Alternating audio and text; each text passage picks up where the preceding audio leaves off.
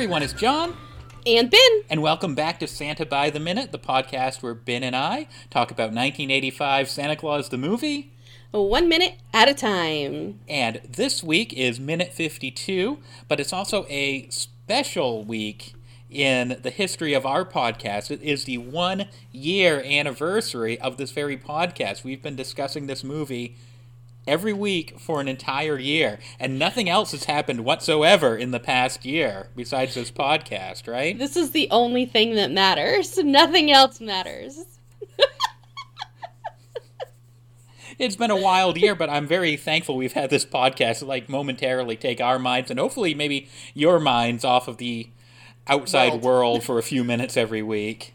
I I am extremely impressed with us uh, that for an entire year we have put up an episode every single Wednesday. We haven't been late by a day. We haven't missed a week. We have been 100% consistent. We may have been like an hour or two later than our normal like 7:30 live time, but other than that, we've been right on schedule and that is pretty darn impressive for the two of us. And you've been doing an amazing job editing all these episodes. Oh, thank you. Thank you. You you make my ramblings coherent. So not only does this mean that it's the one year anniversary of this very podcast, but if you're listening to this episode on the day it goes live, you're listening to this episode on Christmas 2 Eve. Right. So Merry Christmas to Eve, everyone.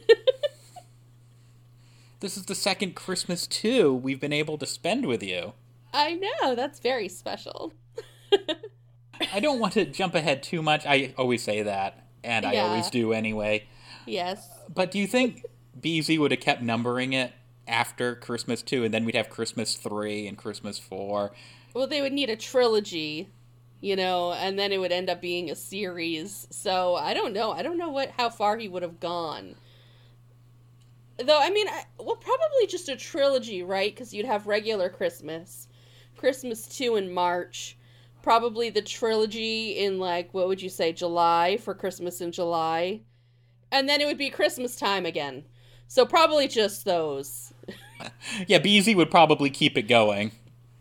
Yeah, just for those three Christmases though. So it would be a Christmas trilogy so anyway, I hope everybody has sent their small unmarked bills to our Uncle BZ in the hopes that Patch delivers whatever it is. I don't know what, what it would be.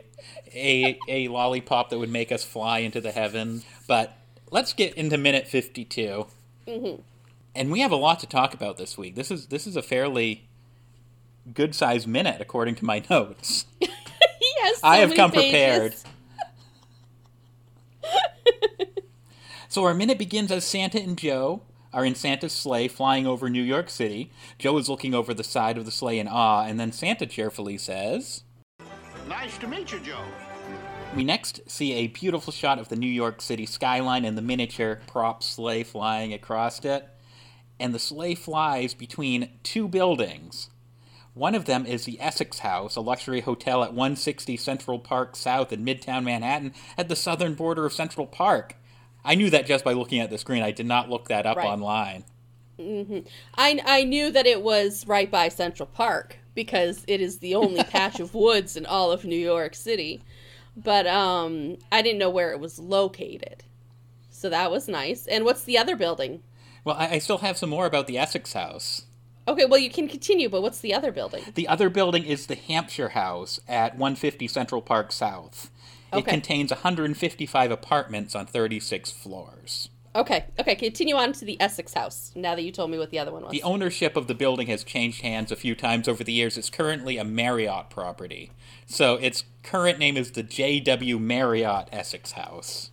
And it has that famous sign on the top that you can see from the from the opposite angle in this shot of the movie. You can mostly see the word house. Yeah. Well, yeah, I mean you can see the whole thing but uh, it's every time I have seen this sign on this building, the Essex House, it's always been from the back. I don't know if I've ever seen it from the front. It opened in 1931 and is 44 stories tall with 426 Art Deco styled rooms, 101 suites, and 147 condominium residences. Once again, I just pulled that out of my memory. Uh, sure you did. and of course, the roof has the distinctive red neon rooftop sign, which, of course, we were just talking about. Mm-hmm. So, Ben, what time of night do you think the scene is taking place? Because there seems to be an awful lot of cars on the road for it to being too late on Christmas Eve. Well, you know, okay, so let's let's think about this for one second here. Okay. Now, look how light the sky is right now in this movie. And then, you know, obviously it's light so that you can see where you're at, but it is quite light. And um on December 24th, it is dead winter. And that is the shortest time to see daylight in New York, you know, in anywhere, but in New York, the sun's probably starts setting around 4:30 in the afternoon. So this looking at the lightness of the sky, I would say this is just about dinner time. But I think that that is probably not what the movie wants you to think.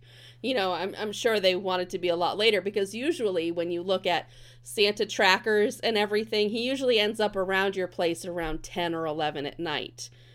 So he should be there around 10 or 11 at night. But looking at the sky, it's really light. And with the sunset, I would say it's probably closer to 5. Well, I'm sure in the production of this movie, they probably had to film these New Right. York sky scenes with a helicopter, like a mm-hmm. full size helicopter with a camera dangling out. Right. Probably right at dusk, because I'm sure New York wouldn't sign off on, okay, fly this around apartment buildings and hotels right. at, you know, whatever, 1.30 in the morning. Right. but yeah, it's just funny seeing all these cars going all over the bridges and over the roads and stuff. It's like, man, it is one busy Christmas Eve for the middle of the night in New York City. Well, I mean, this is the city that never sleeps. True, I suppose. but yeah, I mean, the cars really didn't didn't mean anything to me. You know, you can see all the cars and stuff because um, New York is pretty busy even at nighttime. You know, but it, I think it's the it's the brightness of the shot that really kind of messes things up for me. They could have tried to darken it a little, maybe, to make it like it was a little bit darker at night, because the sky is way too blue for it to be ten o'clock at night in December. Santa's making no effort to be like stealthy. It's like I don't want people to No. see me. He's like flying by windows. Like people could have looked out their windows at that hotel and be like, "Did you just see Santa's sleigh go by?" Well, you know, I mean, it could go right back to the fact that we don't know if adults can see Santa. Joe now says, Wow, neat. I didn't make him do it. Oh, just like a horse and buggy. Pull the rein. Now, initially, I was going to give, be sarcastic, and give Santa a hard time. It's like, oh, Santa, because every 12 year old in 1983 knows how to operate a horse and buggy. But then I stopped to think about it. Well, you know, horse and buggy rides are like a very touristy thing to do in New York City Central Park, so Joe would at least be familiar with that aspect. So, how would you take it? Santa being out of touch, or Santa using the Central Park horse and buggies as like a uh, reference for Joe? I think Santa just got lucky that Joe would know what that is due to the Central Park horse and buggy rides that you see. Um, I don't think that Santa was thinking really like, oh, it's just a horse and buggy. Like if I got behind a sleigh and someone was like, "Oh, it's just like a horse and buggy," I wouldn't know what to do. I mean, I would take the reins, but I wouldn't know anything other than like, okay, now what do I do? You know what I mean? It would be like if uh, our son asked how to record something, you go, "Oh, just like a VCR." He'd be Right. like, "What are you A who? talking about?" a what? we do learn that holding the reins together make them go higher, according to Santa. Both together to make 'em go higher. Joe then asks, Can they do anything you want? Oh, yes. and then he pauses for a second and says, "Anything except the super duper looper."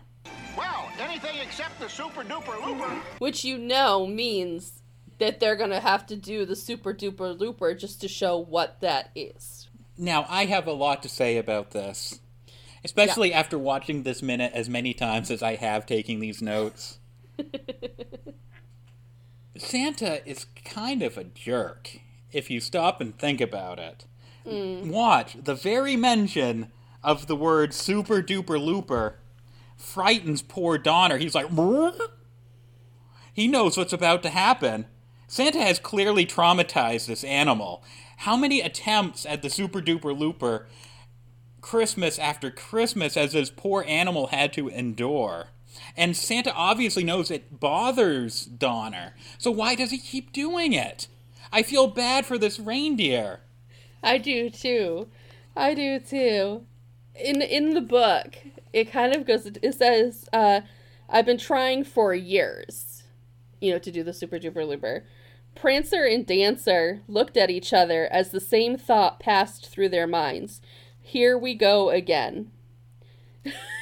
so, obviously, they've done it so many times that even the reindeer know what is coming. like. But you can tell Donner is freaked out at the very mention of the word super duper looper. That's just because Donner is an acrophobic. And on top of that, the super duper looper serves no purpose other than for Santa's own amusement, as far as I can tell. Yes, I agree. I agree 100%. So he's just torturing Donna for Donna. My main accent came out. he's just torturing Donner for no reason. It seems so cruel. I know. Behind Santa and Joe, we can see the Pan Am building, which is located at 200 Park Avenue near Grand Central Terminal in Midtown Manhattan. It was built in 1963 and was, obviously, the headquarters of the, well, the then headquarters of Pan American Airlines. The Met Life Insurance Company bought the building in 1981 and used it for their headquarters. Now, when I read that paragraph on Wikipedia, I was very confused. It's like, wait a second. If MetLife bought this building in 1981, what's the Pan Am lettering still doing in there? Pan Am originally occupied 15 floors of the building, that's a 59 story skyscraper. And it remained Pan Am's headquarters even after MetLife bought the building. And of course, eventually, shortly after this movie was filmed, in the early 90s, Pan Am ceased operations, and MetLife removed the Pan Am signage in September of 1992. It is now it, it now has the MetLife sign and known as the MetLife building. So if Santa and Joe flew by that today, you'd see MetLife lettering. That must be a hard job. I would not want it to go up on the top of these skyscrapers and change the name every time a business changes hands. Well, it doesn't seem to happen too often. and those letters must be huge. You don't think of how big like the Kmart K or the Toys R Us R is until you see it pried off the building and like sitting in a dumpster in the parking lot. Yeah, like how it, they obviously had to have used a crane or something. Hmm. Anyway, continue on. And this has sort of become an iconic shot of the movie. It was used for a widely used publicity photo to promote the movie, so it's appeared multiple times, multiple places. There's an animated GIF of them flying by this building. One of the very few Santa Claus movie related GIFs that you can use on Twitter, unless we make our own. And it was used on the souvenir movie passes that Ben won as a prize at the time we saw Santa Claus the movie in the theater in 2019, way back in the day. yep. Ben, do you remember the trivia question that you had to answer to win those movie passes? Yes, they wanted to know what the name of the elves were. The the little people The in the the girl, the poor girl who had to go in and read the trivia questions was very relieved that you knew the Yes. answer because she had no idea what this word was. She was only like 14 years old, I want to say. she didn't want she didn't know how to say it, so she was so happy that someone answered the question correctly. Which was so easy. I mean, Vendequm, come on, who doesn't know that? I mean, I guess if you're 14 and you never heard of the movie before, then probably. But I, I knew the answers to all the questions, but I was too shy. Like they asked, like, um, who played Santa Claus in this movie, and nobody in the theater answered the question. I, I, I, part of me wanted to be like a S- Smarty Pants and go Tim Allen, and And then I was like, okay, I got to answer one of these questions. So I answered one. so you get the two free movie passes, and they have that Yep. That still of Santa and Joe in the sleigh going by the Pan Am building with, in the background, and they were Mm-hmm. they were too nice. We couldn't ever redeem them, so you framed them. But now Yeah. you, but now thanks, Now I can't. Now, yeah, now thanks to COVID, that chain of movie theaters has now gone out of business. So you couldn't redeem those if you wanted to. No, so it's a good thing that I didn't plan on redeeming them ever. So I know this is a sidebar, but I really hope somebody else moves into that building because that was the only movie theater in Maine with an IMAX screen. yeah, yeah, I'm sure. we so- really liked it. I'm sure some chain is going to move in there eventually when things the future gets a little brighter. Oh yeah, Every I'm sure. like all the infrastructure there, including an IMAX screen. Mm-hmm. And it's all up to date. It's not like it needs a complete overhaul or anything. Oh yeah, everything So- was digital. Yeah, Anyway, back to the movie. So Santa thinks tonight, maybe tonight could be the night, and urges Donner to give it, quote, the old college try. What's that? I've been trying for years. well, maybe tonight's the night. Come on, Donner. Let's give it an old college try. Oh, oh, oh. Okay, so I know you have something to say about this. Where did the old college try phrase come from? I just need you to set do the setups from now on. but then you'll be set. Then in the future you'll be setting me up for things that I haven't taken notes on. It's like, okay, where did ho ho ho come from? It's like, oh, I don't have that in my notes. I don't know. the saying dates back to the uh, late 1900s, and it actually originated with baseball players. Um, if a player was, for example, attempting to catch like a fly ball that was far out of reach, like in making the attempt for it, that was uh, giving it the old college try. Supposedly, the phrase referred to the enthusiasm of an amateur athlete playing for his college team, like, you know, like young and full of energy, like, come on, let's do it. Mm-hmm. Babe Ruth used a quote in his book in the early 20s, and that's where it really became popularized and used as a general term.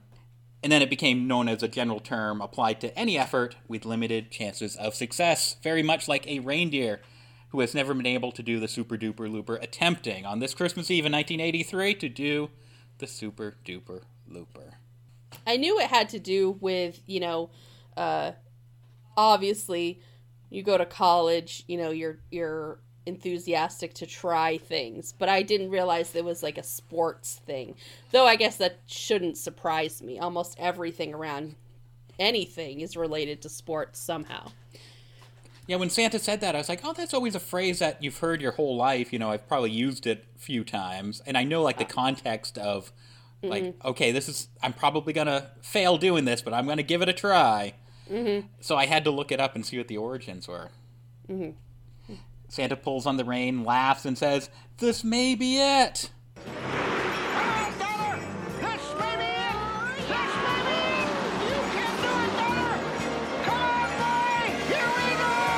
From the book, you know, we have a dancer and prancer looking at each other, going, Here we go again, you know. And then Blitzen looked over at his acrophobic friend Donner with unspoken sympathy. Donner gulped and closed his eyes.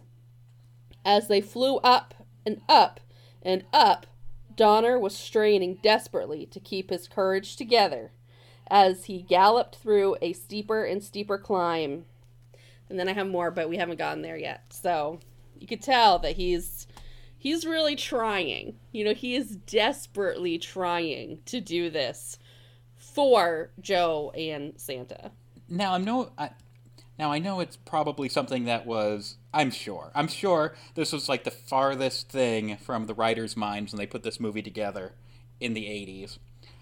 But watching this scene, particularly the next couple of minutes through the 2021 lens, it does make me a little uneasy. You know, seeing a low-flying aircraft. I know it's Santa's sleigh, but it's still a low-flying aircraft heading straight towards a building in New York City. It's like kind of like, yeah. like it makes me a little uneasy. Wait. They're they're not just flying to any building though. They're flying straight at the twin towers. Oh my gosh, that makes that makes my observation even worse. Oh no. Oh man, had I, never realized check. that. I didn't. I didn't either until you said that, and I was like, "Wait a minute! There are, th- yeah, that is oh they're my flying. god. that that didn't that didn't go well. That Oh didn't man. well. Oh. But anyway, uh, It, Donner it was a more in, it, it, it was a more innocent time. It was like more well, fanciful here, obviously. we well i mean as a nation we never we never experienced you know we didn't experience anything like that until 20 years later Oh my gosh, I didn't even realize that that's the buildings they were heading Yeah. towards. yeah I couldn't tell.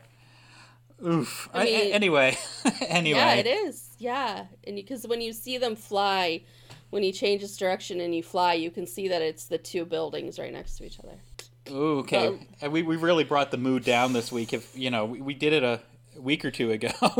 we did it again. Merry It's Christmas, everybody. it's not our Happy fault, holidays. Enjoy the movie the next time you watch it. No, no, no, no, no, no. oh man anyway so they're flying up at at the building and then all of a sudden donner covers his eyeballs with his ear and they make a hard turn Yep, Joe saying "Whoa," and then at the last minute, Donner loses a nerve. He gets scared, covers his eye with his ears, which you see him do uh, again. That that comes up again very shortly, and the whole team swerves back down. Mm-hmm. My next note is, I'll let you weigh in on this. okay Would there even have been enough room if this move was successful? yeah I feel like you would need a lot more open sky to pull off the super duper looper. So, with all those buildings and whatnot around, would there even have been enough room to perform the looper? well i don't you know i don't know it would have been tight i would think that they would rather try to do the super duper looper over the r- river I, I would think so as well. I would think that would be a better place to try it because you'd have no buildings in your way, you know, nothing really to to harm yourself. And then if you fall out, you'd land in the water. Not on the ground. I know I know that physics would say that you would stay in your sleep in your seat, but I'm just saying, you know, if something went wrong and you fell out, then you'd land in the river, not in the road. Just saying. And, and my next question is if the looper had succeeded, would things have fallen out of the sleigh, or would like the momentum push you back in your No. seat like on a roller coaster? no, it would things wouldn't have fallen out because they would have been pushed against the bottom of the sleigh as they were going up and around. Physics. But the stunt does not work, and both Santa and Joe let out a disappointed, let's do it at the same time. Oh. And then our minute ends It's like the sleigh is like starting to come down a little bit. So I have a, a little that the book explains as well. Um, so they were going steeper and steeper climbing, and then suddenly Donner shook his head and gave in to his panic, plunging forward and down again. And the other reindeer, thrown off balance, had no choice but to follow. And then this is this is just Prancer and Dancer glanced at each other. The look that flashed between them this time was disgust. He screwed it up again. Can you believe that? Dancer and Prancer! What are you big bullies? I'm speechless. I, I'm speechless. I feel so bad for Donner. And it doesn't get any better from here. No! The I can't believe that. I mean, my my respect for Dancer and Prancer just went out the window. They flew out of the sleigh. You know, I was just so mad at them. I'm like, how could you do this to poor Donner? He is your brother. This I is mean- the, this is the most shocking minute of the movie so far for a number of reasons. I, I mean, I just, I felt so bad. I just feel so bad for Donner. He gets no respect. I think the only one that feels anything for him is Blitzen. And of course, they've been together for longer, but still. You know, like. So with that disappointed, oh, our episode's coming to an end. Just like our audience, I'm sure they're disappointed. Like, oh, it's over already. I know it was. Uh, it's you know, it's actually shorter than I was anticipating. I thought this minute was going to be a little bit longer, but uh, this was this was um this was quite a minute. Yes. There were a lot of highs and a lot of lows, and I uh I don't know I. Thanks for ruining this minute for me, though. I'm Ben. so, I know I I am sorry. Um and obviously we have full respect for um 9/11 tragedy and everything. Oh, yeah, and definitely. It's just like I couldn't believe that they it just happened to be. It just this was purely coincidental that Santa is flying to do a super duper looper towards the twin towers. You know, in 1983, there is no way they would have known that in 2001 those towers wouldn't be there anymore. Like those towers were going to be there forever, you know. So this is it's quite crazy that that we just noticed that this one time after watching this movie how many times and watching these minutes how many times Well, that shot goes by very, very quickly. it does. Mm-hmm.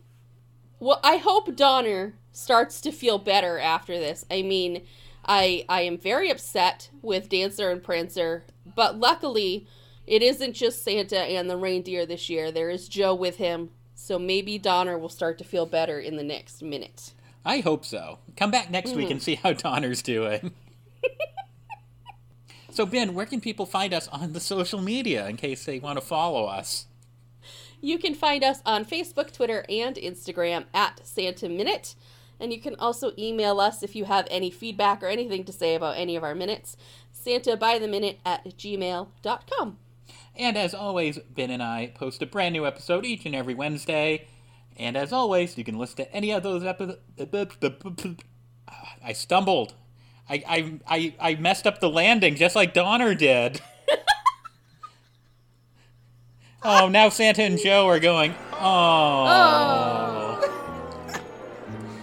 And Ben and I post a brand new episode each and every Wednesday. And as always, you can listen to any of those episodes. For free!